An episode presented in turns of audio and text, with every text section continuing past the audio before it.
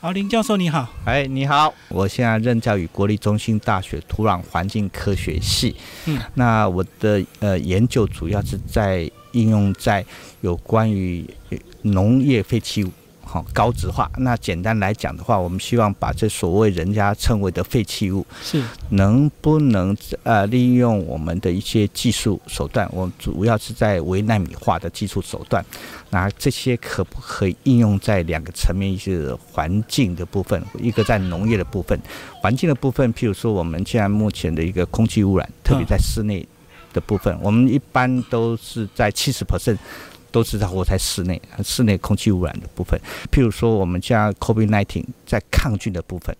啊、哦，我们呃周遭希望我们这些有关病原菌可以透过我们的技术，可以减少它的病原菌。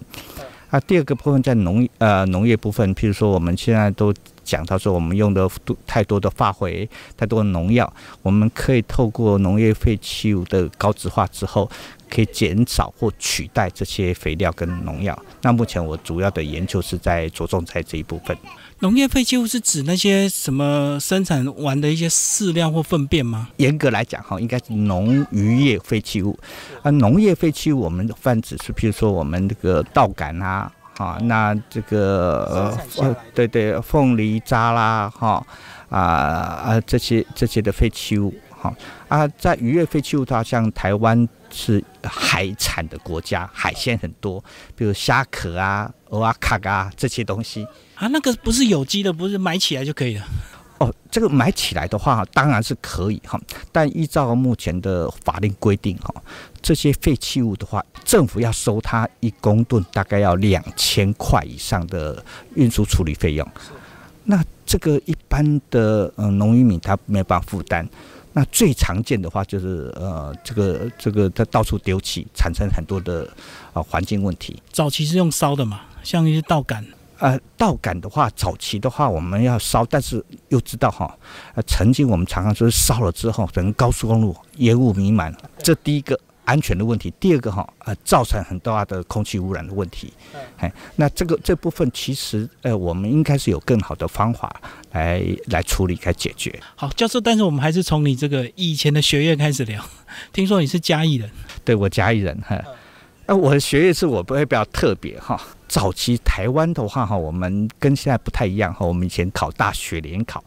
呃，我们是先填志愿后考试。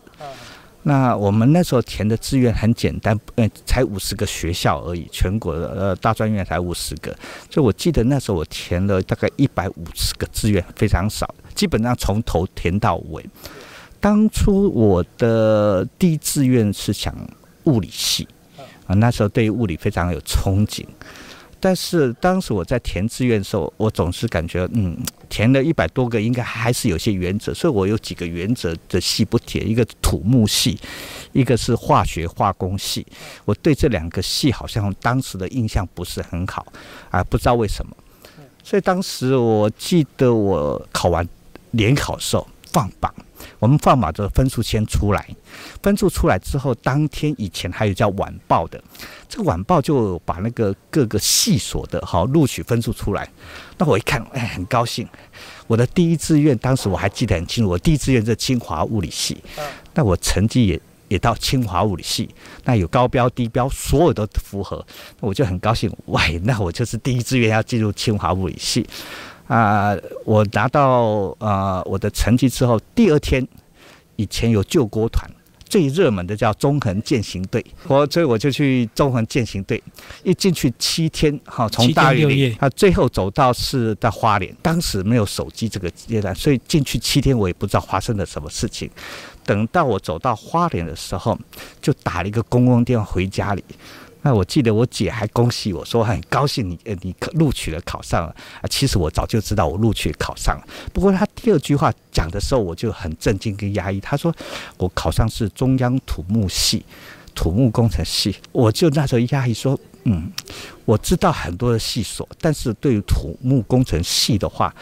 我唯一最印象最最清楚的，我是把那些科系划掉，应该没有填就对，应该是没有填，呃，阴错阳差就到土木工程学系去，哎、嗯，所以我是填错是不是？我认为不应该是有填错的问题，但是不知道怎样，就是阴错阳差就到土木工程学系去，就历史悬案。呃，这是一个历史悬案啊、呃，从此开启了我当初最不喜欢两个系，一个叫土木工程学系跟，跟跟化学领域。那在土木工程学系里面，当时的话，土木的话叫 Civil Engineering。它的呃翻译应该叫民生工程，举凡所有民生的都是包括土木工程学系，所以里面有一个组别叫做当初叫做卫生工程，啊，现在叫环境工程。那我对这方面是很有兴趣的，所以我当时就选所谓卫生工程，就是现在是环境工程、环境科学这一组来学。哎，所以我我是一个呃标准的土木工程背景出来的，土木工程里面的卫生工程组是，可是早期这个大家对这个应该比较没有那么在乎啊。对，大家都认为这个卫生工程就是要去这个处理垃圾啊，反正脏的东西就就就是卫生工程在做的，印象都不是很好。嗯，这是我这个呃大学的背景。到了研究所的话啊，就蛮有趣的啊，当时也没有什么网络。所以我就在申请美国的大学，那时候已经改成叫做环境工程，啊，那我就去，呃，去填了呃几个学校，我才记得还填了四个学校，那大概有几个原则，太荒郊野外的也不要，哈、啊，太城市的也不要，在乡下但是距离大都市近的。啊，所以我就填了几个志愿，后来我填了那个这个学校，刚好就是我们现任的美国总统的州，叫做 Delaware 德拉瓦州，哎，那我们叫它德拉瓦大学，那个拜登也是这个大学的毕业的，这个州非常有名，它是它称为美国第一州，它是美国第一个签署宪法的，啊，那这这州非常有名，是以化学化工有名。当时进去之前还不知道，因为我最痛恨化学化工，那我居然去进入到以化学化工为主的一个学校。那这个学校的确在化学跟化工哈非常强啊、呃、强项。那我进去这个学校之前的话，以前没有网络，所以我也不太晓得，哎，这个学校到底什么学校？我还记得那时候我们没有网络的时候，我们都翻字典，那字典小小的。那字典那么小，最后我还记得最后一页是一个美国的地图，因为德拉瓦德拉瓦是一个州，我就很努力去去从地图上这州到在哪里，居然我在这个小小地图里面找不到这一州，那时候心里非常呃惊恐，真的有这个学校吗？哎，的确，这个学校是位于美国的第二小州，第一小州是罗德艾伦，罗德艾伦，哎，对，第二个是 Delaware， 是小的看不到的一个州。不过这州啊、呃、非常有趣，因为它是处于一个交通的最主要要道，它到纽约两个小时，到 D C 两个小时，到费城只要大概五十分钟。呃，小州虽然小的话，但是它在美东部分是一个具有一个最关键的一个地位，所以你南来北往一定要经过我这一州。所以我们这一州的话，我们有一条高速公路叫 I 九十五， 所以呃每个人如果呃要到、呃、北边到纽约，南边到 D C 的话，经过我们这州，我们这州的这个高速公路的那个收费特别贵，就要赚那个过路钱。但是我们这州的居民就知道，要从哪个交流道下来，绝对不会收到我的钱。但这州还有另外一个特别是免税州，啊，所以我们呃买什么东西都不用税。所以隔壁州都很喜欢到我们这州来，尤其你们要不要买大的东西，比如汽车部分，免税是一个非常很大的诱因。是他比较贫困，所以他福利就多是？哦，不是啊，这州早期的话是以丢胖，丢胖是以这州起家。那据说早期的话，这个因为流胖的关系，我们这州是不用收税的。也因为是这样的话，所以我们呃美国哈，听说 headquarter 就是总部哈，最密集的地方就是在我们这州里面。第二个，如果如果你们有修一些商业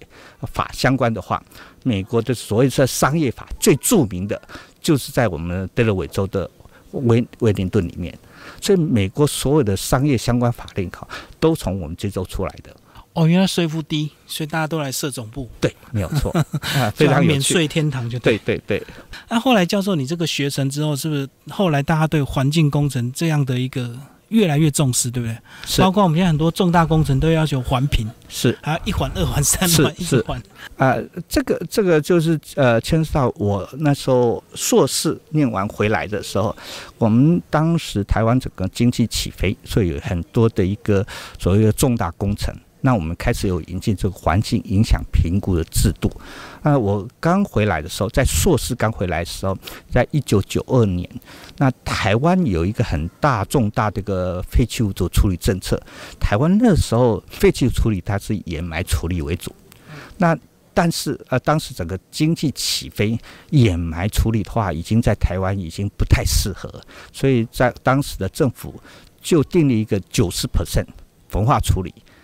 百分之十 是有没掩埋处理，所以开始呃新建啊呃大型的焚化厂，当时要新建二十一座的大型，每个县市都一座啊焚化厂是。那时候政策后来有很大的这个抗争。对，那这个抗争的话，我当时经手了有十一座的大型的一个啊焚化厂的环境影响评估，非常是有趣的，因为当时当刚解严也不久，所以呃所有事情都要经过这个。抗争啊，那我经历了两个很大的一个呃这个抗争，一个是在彰化溪州啊、呃，我们那时候称为焚化厂，早期的焚化厂，譬如说我们北投，我们叫北投焚化厂，但是后来呃政府认为这个名字哈。呃，可能会引起抗争，所以把它改成一个叫资源回收厂，因为它回收热能啊，然后呢，所以呃彰化溪州资源回收厂第一个。第二个是有关于高雄仁武资源回收厂，这两个我倒可以分享当时的一些这个抗争的经验。在彰化溪州呃资源回收厂的话，哈，呃，它的抗争长达三个月，所以当时派了三千名保警去保护这个厂子。那这个抗争的人士哈，有阻断高速公路，高雄仁武呃的资源回收厂。他曾经影响，因为附近有个乌林国小，有乌林国小有罢课事件，为了这个资源回收厂啊，所以每次在民众说明会的时候，我就要站在那个民主战车上面啊，跟着民众说明啊，然后呃呃出席的话，有时候都要呃县长要出席。我记得我那时候在高雄仁武资源回收厂，当时的县长于正宪，于县长。我们在乌林国小里面，呃，就开始说明。本来在礼堂里面说明，但是民众说，呃，这个你们讲话不敢对天对地啊、呃，希望我们到操场里面讲，到户外啊、呃，对，到户外要对天对地讲。那我就我们就移到操场的这个司令台去讲。那我记得，呃，台上呃，我跟于正宪、于县长两位，那这个司令台下面就是政报警察拿着这个盾牌。啊，那我的旁边哈、啊、就是霹雳小组拿着圆形盾牌，我的后面就是那个呃便衣呃刑警，当时有 V 八 摄影机去搜证，搜证随时要抓人啊、呃，随时要抓人，或随时有人 K 东西的时候，这个还要知道谁 K。呃，当时的这个于县长非常有魄力，他跟呃当地的乡亲说，在我任内，这个厂哈、哦、就在这里盖定了哈、哦，其他我们可以谈。但这个厂就可以盖定。讲完这之后，于县长头也不回就往了下去走，呃，前后不到五秒钟，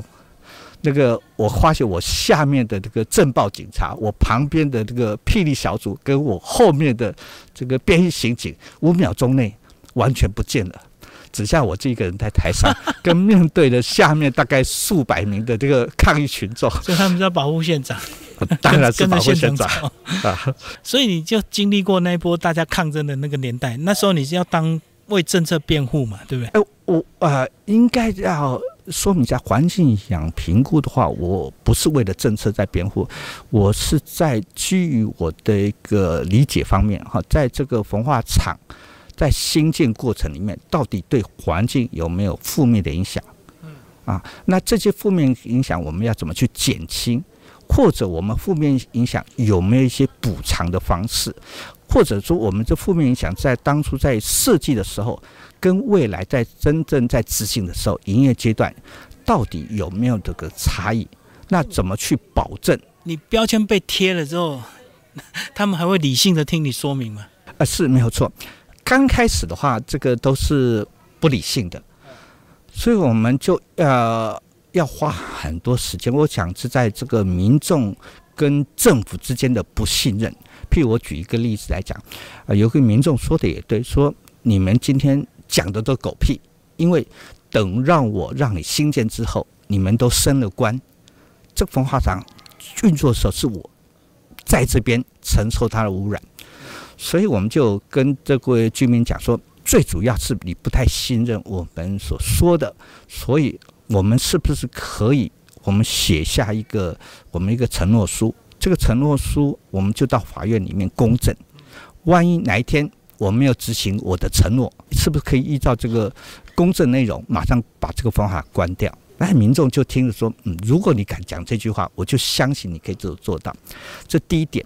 第二点，我们也应该要以民众的立场来考量，的确他们是生活在这个焚化厂周遭，营运阶段，呃，他们的这个呃感受最深。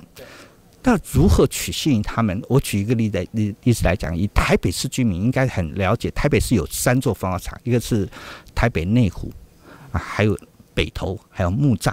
那木栅的话，各位大概如果呃走高速公路，就会看到一根烟囱哈，呃在呃这个动物园旁边，长颈鹿啊，对，哎，不知道主持人有没有注意说，长颈鹿有几只？我都看到一只哎。哦，其实。要双双对对，长颈鹿要两只，所以下一次注意细看一下。那接下来我要请教主持人，长颈鹿两只，你知道是不是有一只公的，一只母的？哪一只是公的，母的？下次如果你注意看的话，是有一只公的，有一只母的。图案是看得出来，看得出来，还是不是看高度？呃，不是看高度，因为烟囱的高度都一样。那我们在新建这个台北北投焚化厂的时候，怎么让民众认为我们？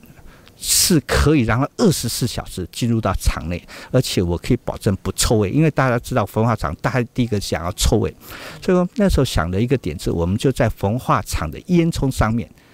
盖了一个呃呃旋转餐厅。你可以想象，在焚化厂里面要吃饭吗？好，尤其在一个烟囱上面可以盖一个旋转餐厅，用这个来证明，呃、来证明说我都有。办法在上面盖一个旋转餐厅，那表证这次是没有臭味的。那当时我们在设计这个时候，因为全世界也没有这个案例，呃，所以我们也很担心这个这个旋转餐厅到底会盖得出来盖不出来。那非常呃佩服台湾人，居然给它盖出来了。那旋转餐厅当时如果我记得没有错，一个小时可以转一个圈圈，啊，所以我们有有。有跟我们年轻的同仁说，如果未来哈你想求婚的话哈，你可以到这个呃这个北投焚化厂这个旋转餐厅，因为那里夕阳很漂亮。不过你要算好时间，因为一小时转过去刚好可以转到那个看到夕阳的地方。哦，那时候这个夕阳一下来哈，你求婚绝对会成功。那教授要不要讲这个这个近年来你做的一些新的研究？近来呃做的研究的话，我是在呃两千年去念博士。啊啊！两千零四年回来，那我原来是呃土木工程背景的，研究所硕士班去念了化学啊，但是我们是以一个化学的角度去看待环境。啊，两千年我回来的时候，呃，照理来讲，我应该到所谓这个工学院环境工程学系，那啊啊阴错阳差，我到了这个所谓所谓我们认为的农学院、农资学院。那国立中兴大学是台湾的农学的龙头，哈啊，所以我我也很高兴啊，呃，在这个所谓的台湾的呃农学的最大本营而去工作。但是那时候工作的时候，我就觉得说，那我应该有什么贡献在农学院方面？那我是不是可以利用我原来所学的？那最主要原因，我回到农学院的话，因为我在一九九零年的时候，那啊，呃、美国。他们有一个所谓的超级基金，在整治这个所谓土壤跟地下水污染。那这方面在台湾在两千年以后也是一个非常大的议题，所以我在土壤环境科学系里面刚开始在做这个土壤跟地下水污染整治。后来我再转个方向，是我看到台湾这个农业废弃物的一个很大的问题。第一个，第二个，我也看到我们台湾有一些这个环境的问题有待解决，还有农业的问题。那我就在不仅思索农业废弃物可不可以来应用在这方面。我们一直有一个错误的解读哈，所谓废弃物，废弃物没有什么东西是 waste 废弃物，废弃这东西啊，所有东西都是循环再利用。我常在跟学生上课时讲的时候，呃，全世界水哈，从盘古开天到现在为止哈，没有多一滴，也没有少一滴。所以你今天在喝的那个水，有可能是在两千年秦始皇的一泡尿。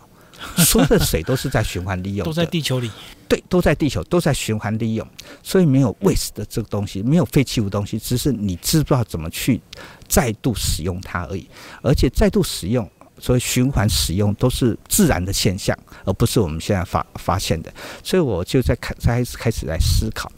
譬如我们用渔业废弃物，这渔业废弃物的话，我呃在十年前就开始做抗菌这方面的呃研究。那抗菌这方面的话，我们讲在这个渔业废弃物，它呃可以呃变成一个很有哦、呃、效的一个抗菌材料。那为什么当时要那么